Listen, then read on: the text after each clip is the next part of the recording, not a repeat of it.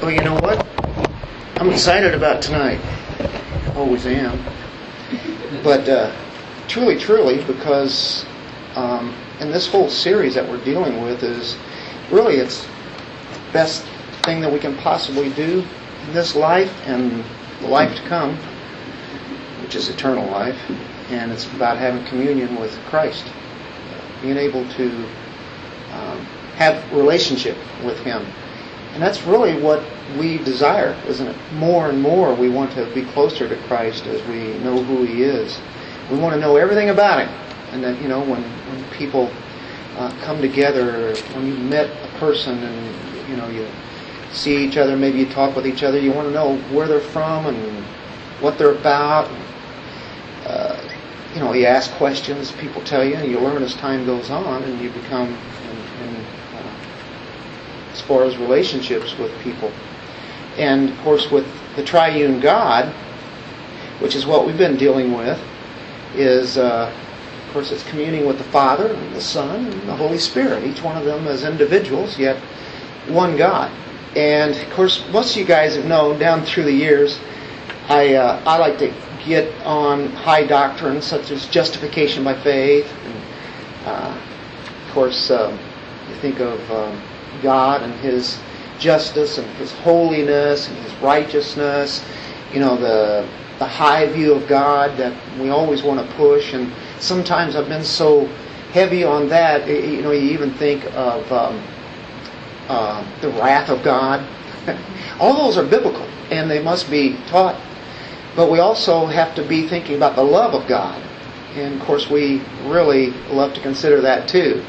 And that's really what we're dealing with. And once you get out of here, it's, it's like, wow, it's like a little breath of fresh air that you, you take with you a little bit. Hopefully, that's the way it's been with you guys. It's, it has been with me anyway. And uh, of course, we looked at uh, the Father a few weeks ago, and now we're, we started the one with uh, looking at the Son of God, holding communion with Him.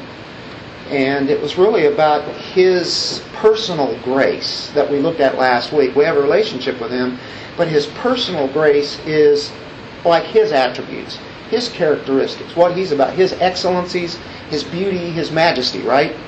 And so that's what we dealt with as we first started uh, our relationship with the Son of God, Christ, last week. And this time it's going to be dealing with the conjugal relationship or the, the marital relationship that we have with the Son. And that may sound kind of strange, um, but yet we know biblically that, yeah, the church is the bride of Christ. And we know a few of those verses, but the more that you look at it, look starting with the Old Testament and then the New Testament, and you really realize the reality of something that is coming, there is a wedding supper. You know, right now we see as ourselves as betrothed to Christ, engaged to Christ, and it will be forever with Him, but there will be one day where there will be this great wedding. And, you know, I think a lot of people look forward to weddings, whether they're going to it or whether they're they're in it. They're really excited, right? Uh, at least I know women are. Now, guys may not be as excited about weddings, and I have to admit, I never used to like to go to weddings. It just was not the thing that I really enjoyed. But you know, you go anyway. Uh, but I find out that ladies really like weddings, and they like it so much that they have tissue and they they cry and they're laughing, time of rejoicing. But um, really, when you think about it, weddings really are a picture of Christ and His church. Because that's really what it's all about. The relationship that you have in a marriage is one thing. It's it's a, it's beautiful, and it is a picture. It's really looking ultimately to what the reality is in eternal life, uh, Christ and the church. So that's why I'm excited about this this whole series and the scriptures that we're going to use tonight. He's married to us, and we to him. And we know that, but yet it seems kind of far fetched. It seems kind of strange, but this kind of fellowship is telling how close that we have a relation with Christ. Why don't we uh, pray? Father, we thank you, and as we uh, look at your word tonight, you just speak to us, as you always do, through your word, through the power of your spirit, that we can understand such an immense doctrine. And may we be able to get much out of this so that we uh, give much to you. What an amazing doctrine this is. In Jesus' name, amen. You know, you really don't hear a lot. If you, you haven't heard a lot from me, you have some over the course of the years, and we're dealing with that passage, we'll hit on. But you've never seen where we've really talked about how we are married to Christ. We haven't talked about that that much. So the first part here, where we have in two parts here tonight, a marital relationship. That's what we have with Christ. We're going to prove that. We're going to use Old Testament scriptures and New Testament and show those passages where Christ is dealing with Israel, or God is dealing with Israel as a husband. We see that being fulfilled in the New Testament with Christ and the church. So that's what that is all leading to. So Christ is a husband to the church. He's her husband. We're, we're betrothed to him. He's like a husband. That's a pretty close relationship. That's as close as you can get whenever people get married, right? That's as close as people can get as far as having a relationship. Okay, in Song of Solomon, chapter 2. Now, Song of Solomon um, most often is to be taken, I think, there. Uh, sometimes it's it's used as an analogy too much, and it's just showing that it is Christ and the church. And there are pictures of that, no doubt about that. But to interpret that way, I think goes against the grain of interpreting any kind of scripture. Um, first of all, we have to see that this was a relationship between Solomon and his wife. And it's also how uh, husband and wife are. And of course, it's been kind of testy down through the years.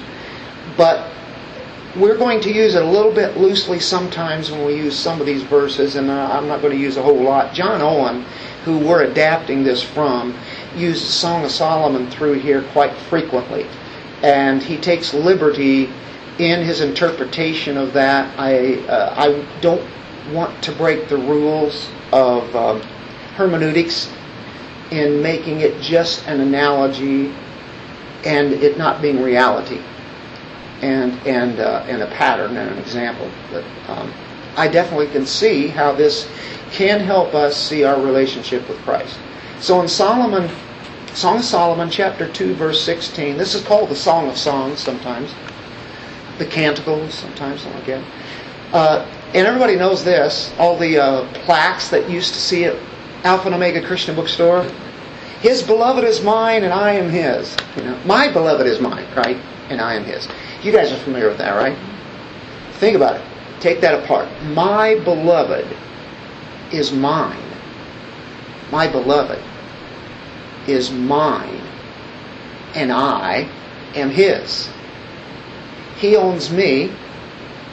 I own him in a sense. I mean, that's working both ways, isn't it? So um, that's a powerful passage, and you've probably heard it quite frequently. He is mine, I possess him.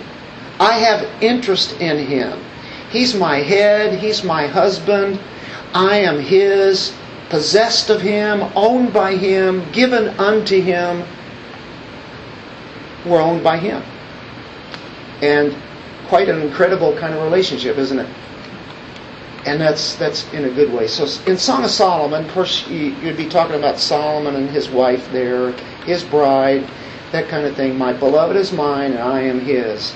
Uh, that's the way uh, that kind of relationship works. Now let's go to Isaiah 54 we belong to Christ, He belongs to us. He is ours, isn't He? He's our God. We are His. He owns us. And that's not a bad kind of connotation. That's good, isn't it? I'm glad He owns me. That means He's my Lord. And we are glad He can He can do what He wants. Verse 5, Isaiah 54 5. For your husband is your maker Okay, our husband is our creator.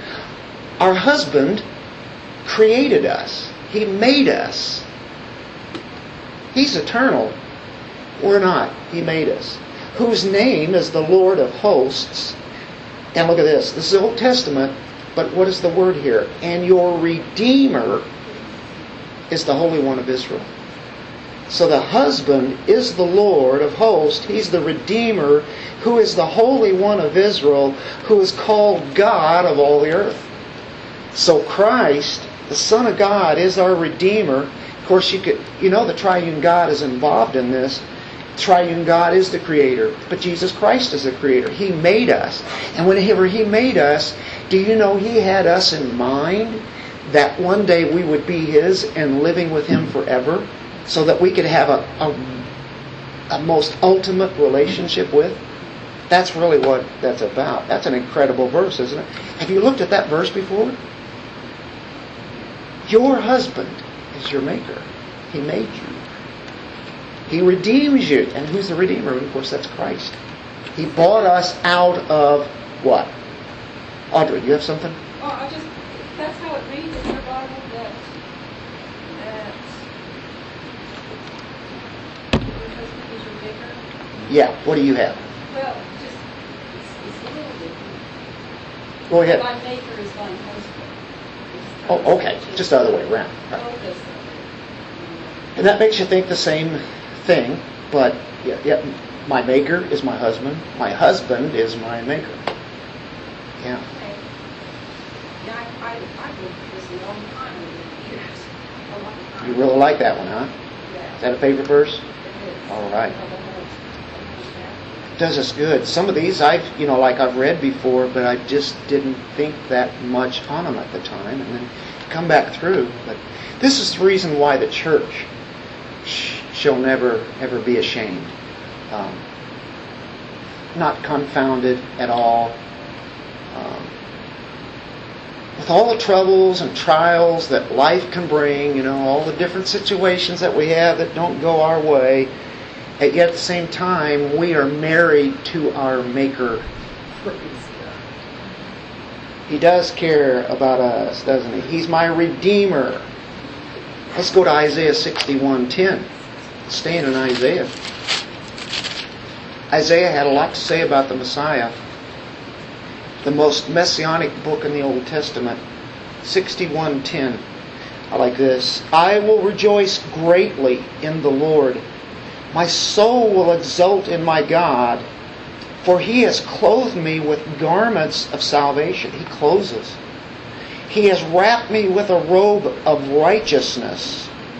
And he compares it to this as a bridegroom decks himself with a garland, and as a bride adorns herself with her jewels. So, what do we have? The bride, bridegroom, same kind of relationship going on and He's the one who clothes us. He gives us everything that we need. Uh, this dealing with garments of salvation, the robe of righteousness. So when God looks at us, what does He see? He sees righteousness in us. It's Christ's righteousness, not ours, but it's Christ that's imputed to us. He is a husband to us, taking care of us, clothing us, wrapping us and he's finally decked with a garland. The bride has her jewels. He will make sure that we have everything that we need, everything that we would ever even imagine. It goes beyond that. So, what a condition it is. Let's go to Isaiah 62:5, just the next chapter. For as a young man marries a virgin, so your sons will marry you. And as the bridegroom rejoices over the bride, so your God will rejoice over you. Just like a bride and a bridegroom here, how the bridegroom does rejoicing over the bride, he will rejoice over us. Powerful. What a condition. So, that's few passages dealing with the the husband to the church. Um, let's go to Isaiah or Hosea, Hosea two nineteen. This is the engagement. You know, betrothal. Remember Mary and Joseph, and Joseph, Joseph and Mary were betrothed or what? Engaged. So right now you can say that we are engaged. Engaged to be married. Hosea.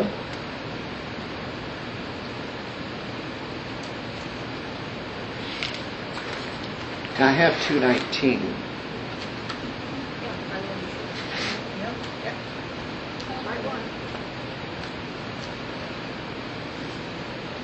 Yeah, I will betroth you to me forever. Yes, I will betroth you to me in righteousness and in justice, in loving kindness and in compassion. And I'll betroth you to me in faithfulness.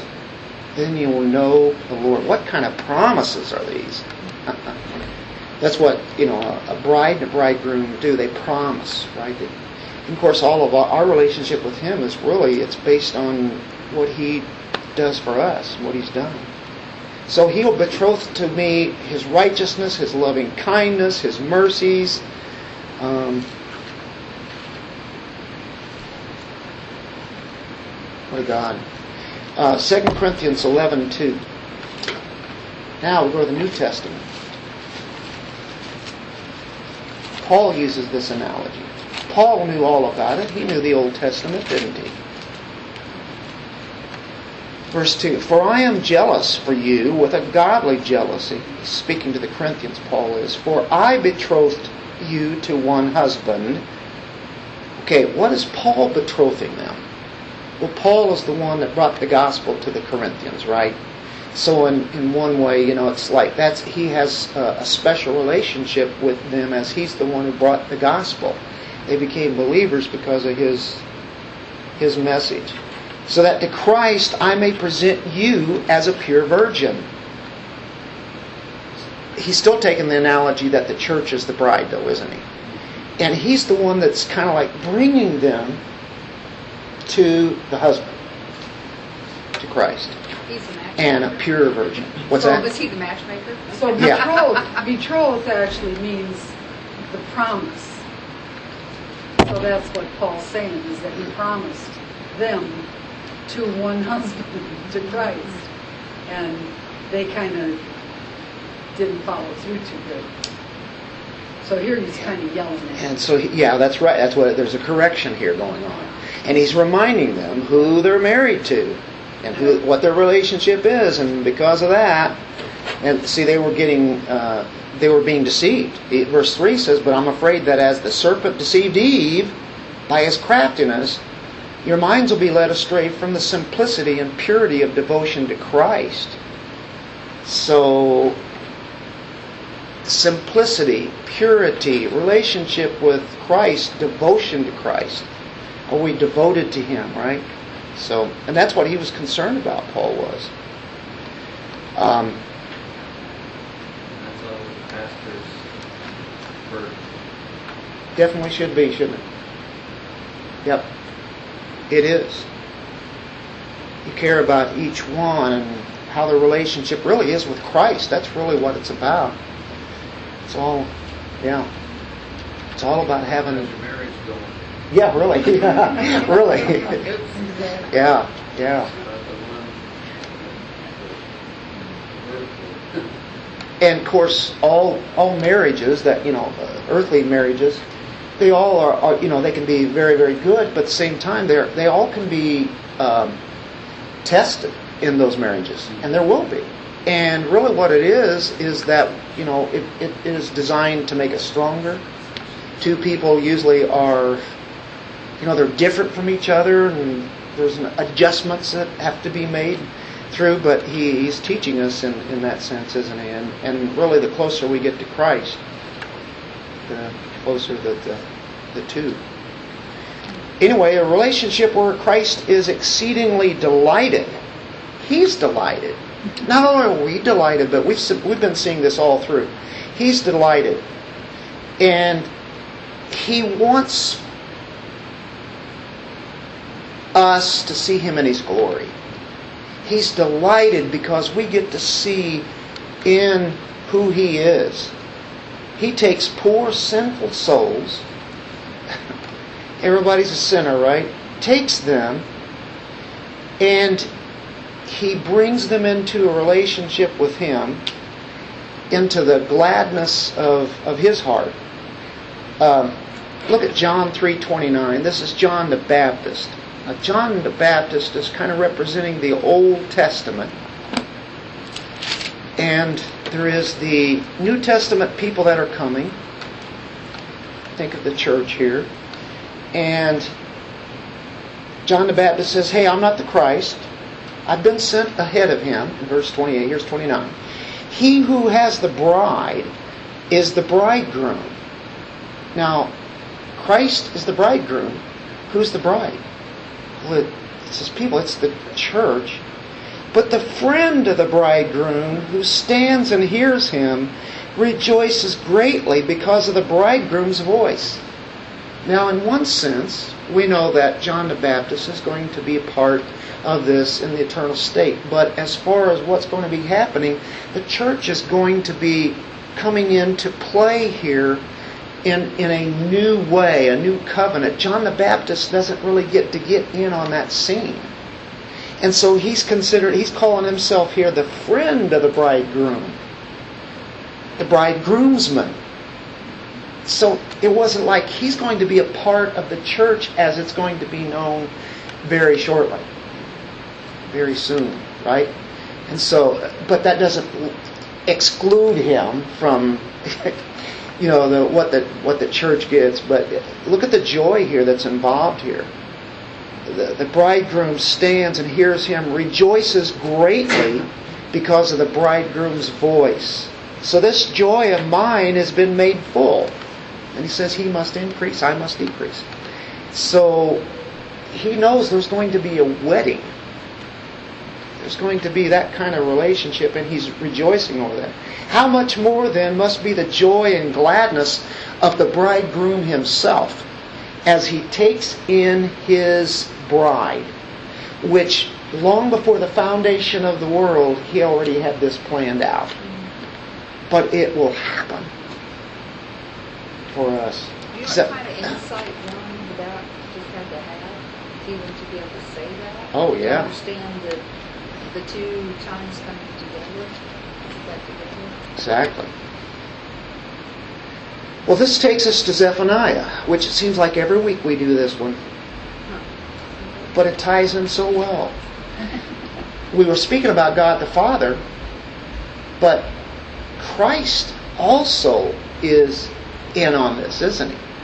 The Lord your God is in your midst, a victorious warrior. He will exult over you with joy. We've just seen those passages, haven't we? He will be quiet in his love. he will rejoice over you with shouts of joy. He will quiet all crazy craziness. But yet he will rejoice with shouts of joy, with loudness of joy, with singing. My version um, didn't say sing, it said shouts of joy. But other versions say what? Mine says, He will exalt over you with loud singing. Loud singing. There we go. So, quiet but loud. I like it. I like that. He rejoices with joy. He joys with singing. And here's the interesting thing. We go to D now, under 1. With joy he travails for the sake of the poor sinner. All are sinners before him, but it's this relationship. He has such gladness, such, such joy here, and he takes poor sinners in relationship with himself, which they do not deserve, and he rejoices in it from with those thoughts right on into eternity. Throughout eternity, he rejoices that way. Look at Proverbs 8:31. This is one we've used every week also. This brings Christ into play again as he fulfills this. Psalms, Proverbs 8:31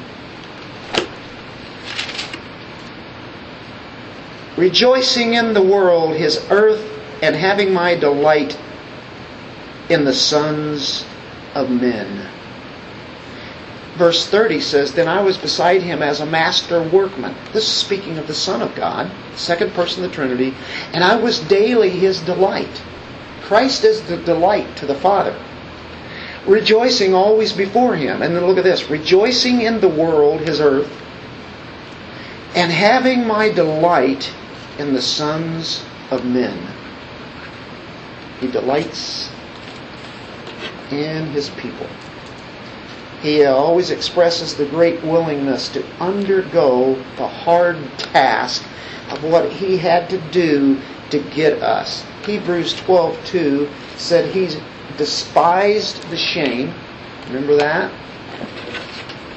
There was a race set before him, and no matter what he had to go through in this race, which meant the cross, it's all about that. That's where everything goes back to. It says, fixing our eyes on Jesus, the author and perfecter of faith, who for the joy set before him endured the cross, despising the shame, and sat down at the right hand of the throne of God. It is finished. The work is done. He sat down, right hand of God. But the joy was set before him, and that means joy is much more than, wow, you know, just laughing.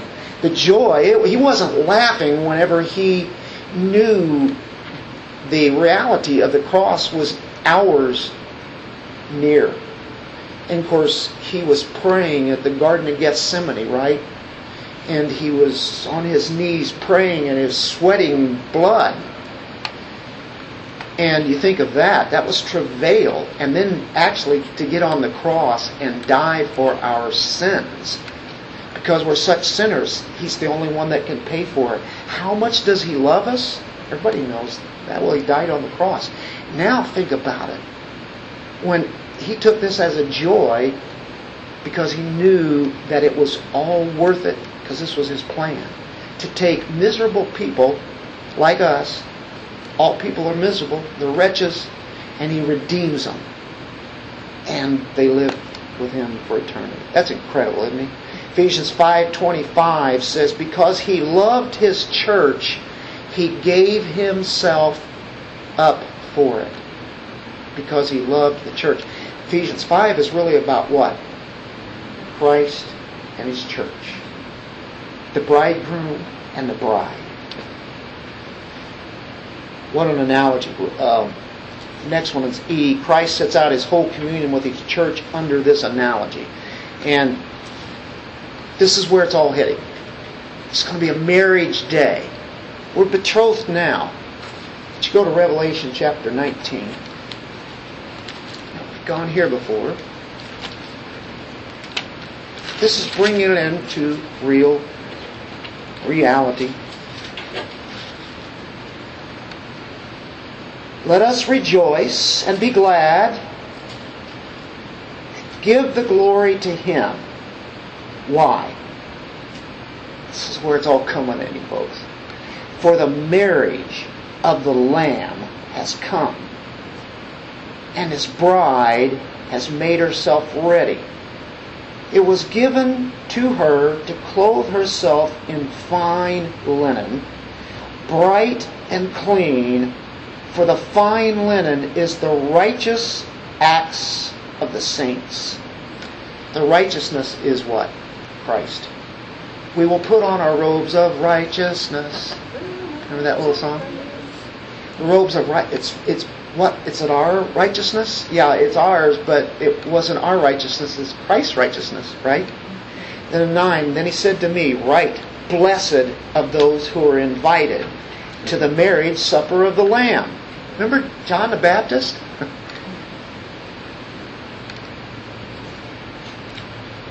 he said to me, These are true words of God. Then I fell at his feet to worship him. But he said to me, Do not do that. I'm a fellow servant of yours and your brethren who hold the testimony of Jesus. Worship God. For the testimony of Jesus is the spirit of prophecy. What you're having there is um, a messenger giving him this message where John is seeing this, and this will happen. This will be the ultimate. I mean, this is the concert of the ages. Whenever the marriage supper of the Lamb and the church happens. This is what we're geared for. And just like a bride who is waiting to get married, they get all excited, right? I guess so. Nervous? well, I don't think there's anything to get nervous about here. This is what we're waiting for. This is why it's all worth it. Because then from there on, we will be wedded, married to Christ. And you say, how can we be a bride whenever we got guys here, you know, and we're going to be a bride? That's hard for a guy to kind of accept. And then you get to thinking about it.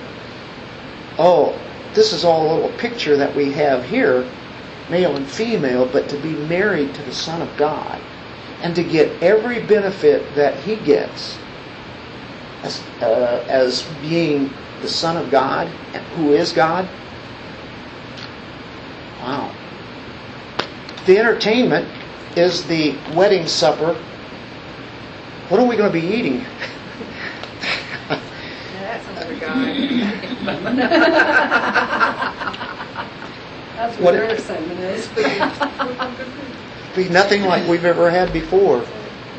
Matthew 22 3. Isn't this exciting? And he uses a parable here of, of the marriage feast that is to come. God gives a an invitation to people. They're invited and, and they don't show up.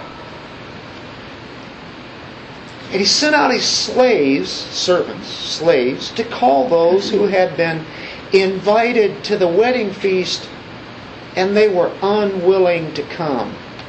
Of course, they're representing who? The servants here? Who are they representing in the Old Testament? The prophets. So it says he sends out more prophets. What happens to those slaves, those prophets? They're killed, or they don't want to go, they don't want to have any part of it, right? Um, look in verse 4. Again, he sent out other slaves, saying, Tell those who have been invited, Behold, I have prepared my dinner. My oxen and my fattened livestock are all butchered, and everything is ready. Come to the wedding feast. God is inviting people to the wedding feast. They don't want to come. But they paid no attention and went their way, one to his own farm, another to his business, and the rest seized his slaves and mistreated them and killed them.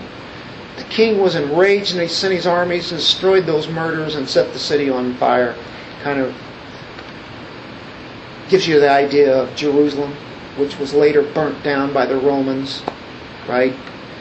Um, then he said to his slaves, The wedding is ready, but those who were invited were not worthy. Now go to the main highways, as many as you find there, invite to the wedding feast. Uh, the highways and the byways. Go out and get to the ones who would be considered to be the ones outsiders. The religious.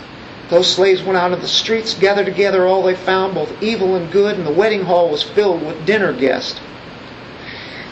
Of course, you got one man who's not dressed in wedding clothes. You know, there's no righteousness of Christ. This is all a parable. It's not something that is happening in reality, but it does give us a picture that people are invited to this wedding feast and they don't they don't go.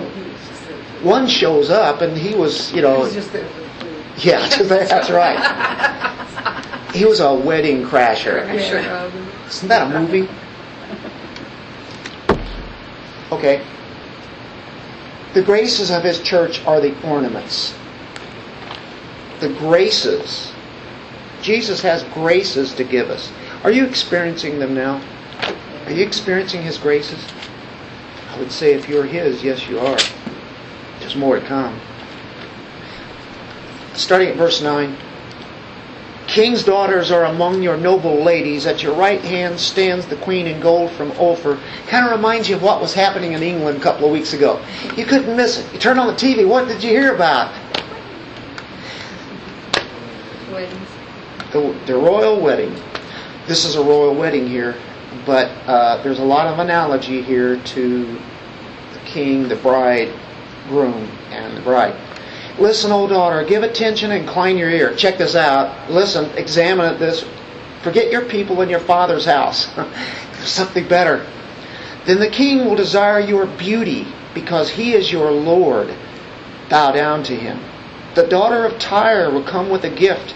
The rich among the people will seek your favor. The king's daughter is all glorious within. Her cloth, clothing is interwoven with gold. She will be led to the king in embroidered work. I mean, the best of clothes I could ever imagine. She will be led to the king in embroidered work. The virgins, her companions who follow her, will be brought to you. They will be led forth with gladness and rejoicing. They will enter in to the king's palace. Do you like that? Anyway, let's go on to uh, part two. Ready? Okay, now it'll be inquired. Okay, we've got the title here. How is it that we have communion? How do we have these wedding relations and affections with Him? How is that? Well, there's a mutual resignation. That means mutual means both, doesn't it? One resigns to the other. The other resigns to the other. That means one gives themselves to the other, the other gives themselves to him. A mutual resignation. Um, giving one to another. Christ makes himself over to us, to our souls. Think of his love. Think of his care.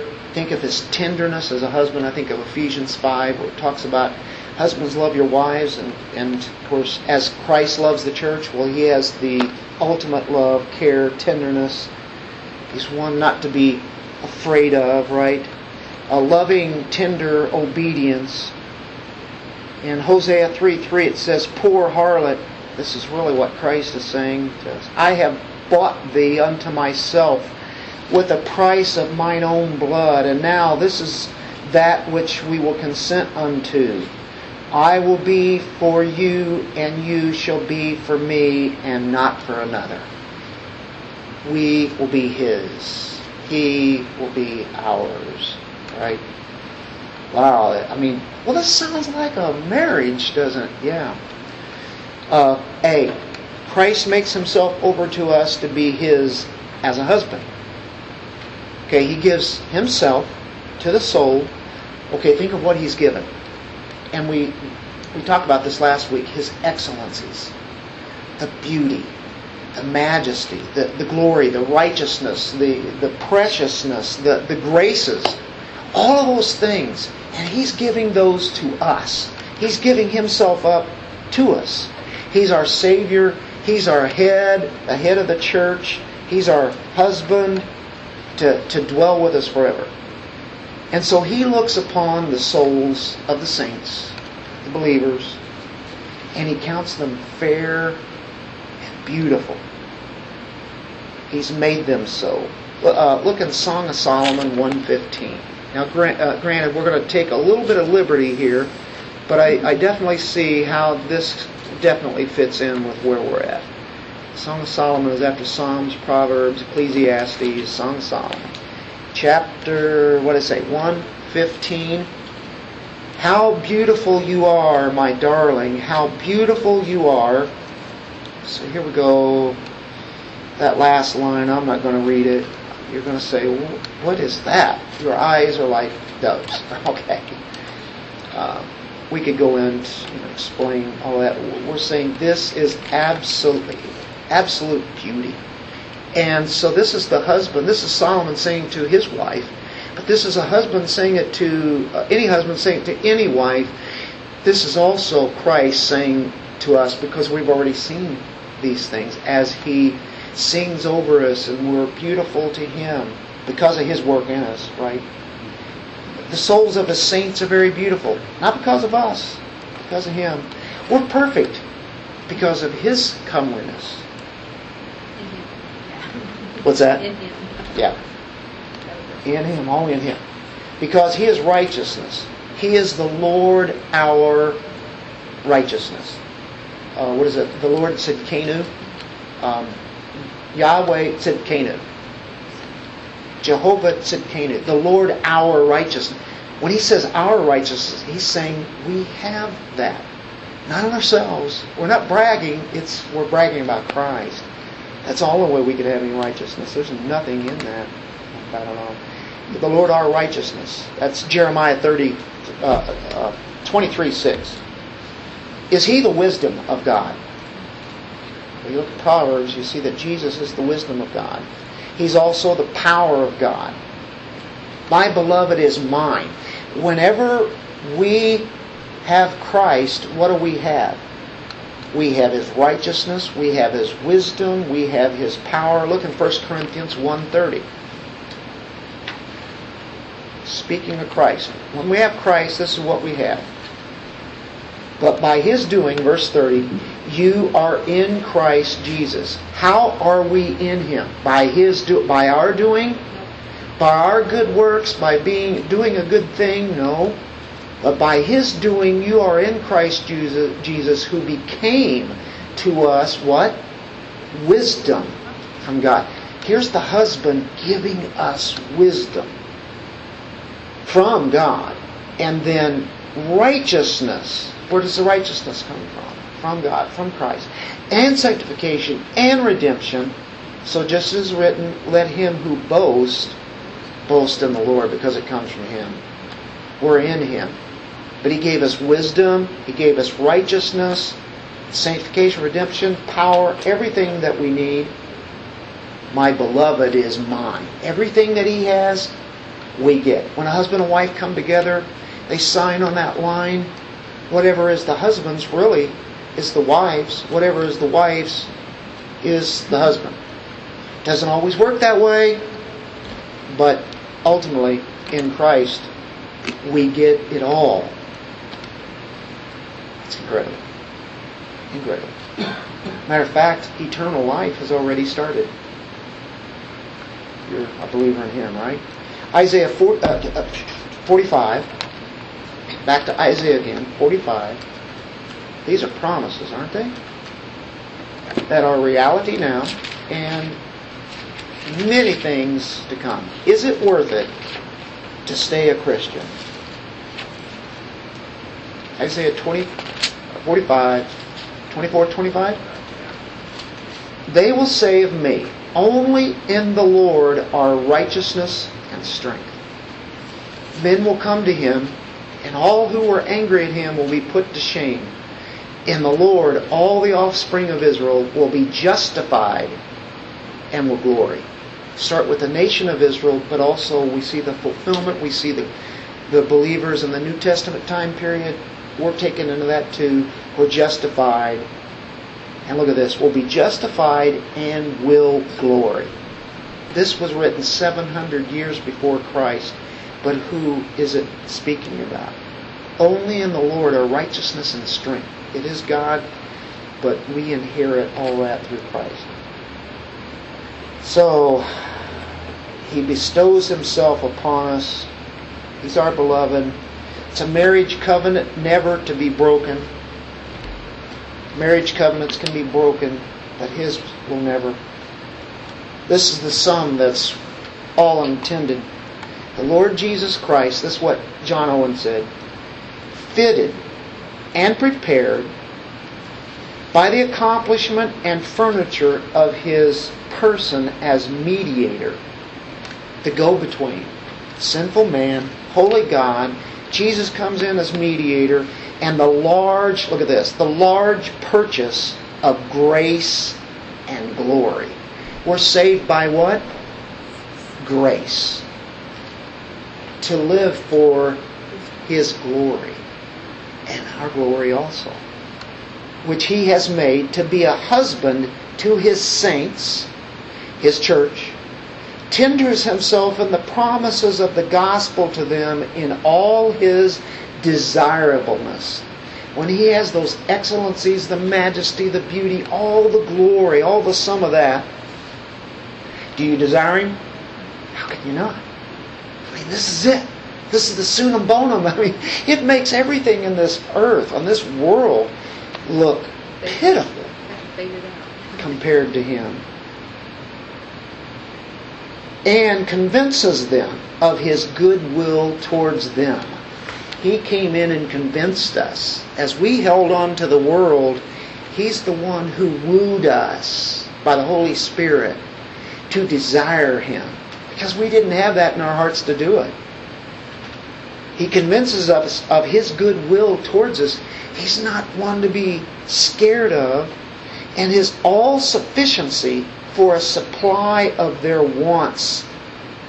And upon their consent, which is all he requires or expect, expects their, at their hands, he engages himself in a marriage covenant to be theirs forever. It's a long sentence, but this is John Owen. They have titles that are longer than some of the books that we have today.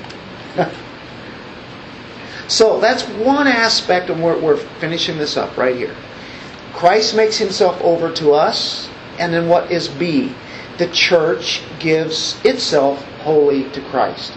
He give, if he gives everything of him to us, then was expected in a relationship. The other, it's not a 50 50, it's all. It's a hundred percent. On the part of the believers, it's they consent to receive Christ, embrace Him, submit to Him as Jesus, as Lord and Savior. All those who, what is it? You think of Romans 10. If you believe in your heart and confess with your mouth that Jesus is Lord, that means Lord of your life, and that He's King of the universe and He's Savior, then you should be saved, right? Believe in the Lord Jesus Christ and you'll be saved. To abide with Him. That's what it's about, to live with Christ. That's what married people do, don't they? They live with each other. The liking of Christ for His excellency and His grace. One more Song of Solomon here. Chapter 5, verse 10. Like I say, sometimes we might use this slightly a little more than what it's meant, but maybe not. Song of Solomon, chapter 5, verse 10. My beloved, look at this, look at this. He admires the bride. My beloved is dazzling and ruddy, outstanding among 10,000. Okay, speaking of the, this is the wife, right? Eh, eh, eh, the bride is admiring here, right? His head is like gold, pure gold. His locks are like clusters of dates and black as a raven. His eyes are like doves beside streams of water, bathed in milk and reposed in their setting. His cheeks are like a bed of balsam, banks of sweet scented herbs. His lips are lilies, dripping with liquid myrrh. His hands are rods of gold, set with beryl jewels. His abdomen is carved ivory inlaid with sapphire. Just taking the most valuable jewels and everything that could be thought of in an everyday kind of living, but things that most people couldn't even afford, and taking those as illustration of how valuable the bride's um, groomsman is. That the bride is saying this. And so we've already seen what Christ thinks of us and how he looks at us, right? Here's how we look at Christ. He's beautiful, isn't he? And of course, we could have gone on further, but it's talking about every part of that of, of the body, the, the mouth, the hands, the head, the cheeks, you know, the, the legs, every every part of the, of the physical body that's there. We think of Christ and how beautiful that He is. Oh, what is it? Verse 16. 16. His mouth is full of sweetness, and He is wholly desirable. This is my beloved, and this is my friend, O daughters of Jerusalem. You know what? Somewhere I had altogether lovely. Do you have that in yours? Altogether desirable.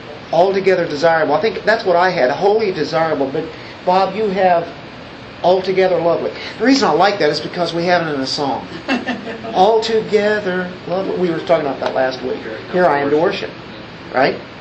That is why music to God is the most sacred and holy thing that we can do sometimes because we're singing out loud and then we're singing it loud, loud with God's other other people, other part of the bride, right? They're singing it they're singing it together. and meaning it. You know, he's altogether uh, lovely. He's wholly desirable. He's the chiefest of 10,000. Did we come across that one somewhere? Anyway, I didn't see it in that section. Is it verse 10? Thank you, Nandor. Outstanding among 10,000. Yours says chief, right? Uh, mine, mine says distinguished. What? Distinguished. Okay, distinguished. I think we have a song that we have. uh, Is it the chief of ten thou- uh, thousands or? Bears Lord Jesus. Yeah, fairest Lord Jesus. That was what we were talking about last week too.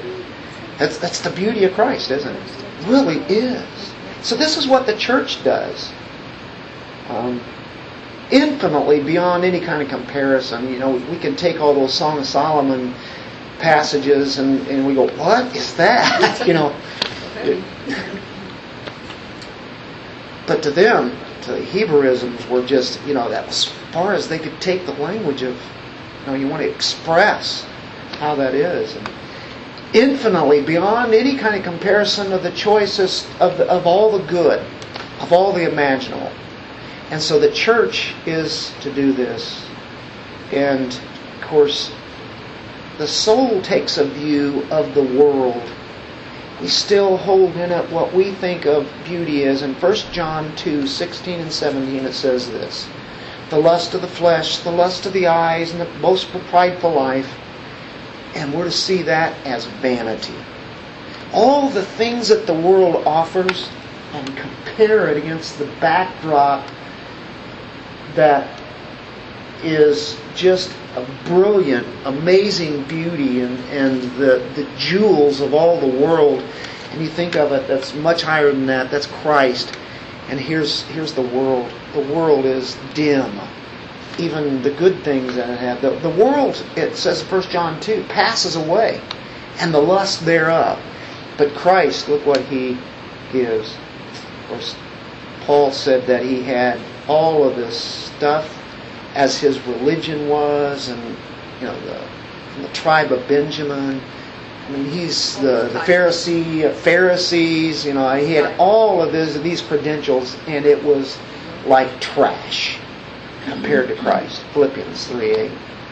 Uh, what do we do then? Well, John 1.12 says, here's where it starts, but also here's where it continues. John 1.12. How do we have this relationship? But as many as received him, to them he gave the right to become children of God. There it's comparing us to children of God. And that's a great analogy too, and we could spend all of our time dealing with that. But tonight, you know, we've been dealing with the, the bride, the bridegroom. Even to those who believe in his name, they believe, they receive. They trust in him, and what does that mean? To take him as Lord, desire to obey him. Um, all those songs that sing about him and his beauty, it really means that. Here's how we close it. Let us receive him in all his excellencies. As he bestows upon everything that he is, compare him as being the, the beloved. Compare him as being the beloved and the sin uh, in the world. Compare those two. The, take his righteousness and compare it to, to sin that's offered there. Prefer him above everything. Counting everything that we have that we think is good as all loss. Paul said, like dung when we, we compare to him.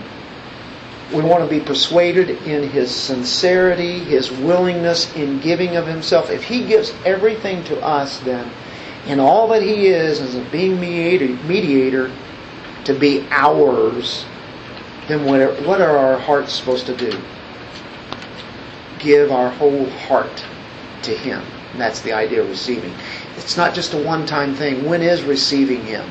It's receiving his love. Remember, we said you receive love from the Father. You receive the love. As can a Christian sometimes reject his love, his receiving, or not receiving it? We are to receive it. It's a constant, ongoing, er, daily thing receiving Him uh, in one sense. In another sense, once you received Him, you received Him forever. But in another sense, there's sanctification. We continue to receive what He's giving us. submission to. Well, yeah, you Submitting know, I to mean, Him. you can hold that analogy of a marriage. If you only heard at the wedding ceremony, I love you, and that's it, and you never hear it again. What a wedding and that's they both going, go marriage that's going to be, huh? And they both go their Exactly. own ways. They both go their own Exactly. and It's a constant building of the relationship. And that's that's what it is. It's ongoing. And throughout eternity, we'll learn more and more of Him, even though He knows everything about us. Always has. But we are to give ourselves to Him. And then we enjoy it more, giving glory to Him. So I'll tell you what, I don't know about you guys, but it's quite enlightening just looking at those verses and realizing the relationship that Christ has given us to Him. So He He gives, we receive, and what do we do then? Return. We return the love back to Him. He gives, we receive, we give. He gives, we receive, we return it. What a relationship. It's a two way relationship, isn't it? Isn't that what a wedding is to start and the marriage goes on? Let's pray in light of this. Bob, could you close us in prayer there? Thank you, Father, for your word and for the study tonight. and the Opportunity to draw closer to Christ and learning more about Him. Learning how He is a faithful and willing husband to People. How we are challenged to return that faithfulness and love. Willingness to to be uh, submissive to Christ and to honor Him with all we are and all we have. Our lives, Lord. We just uh, pray, Lord, that you would, by the hearing of the word tonight, Lord, bless each one of us. That because of that blessing, we will live more real in our lives. In Jesus' name we pray. Amen. Real. That's what all this is. This, that is reality. Thank you guys for coming out. I was blessed.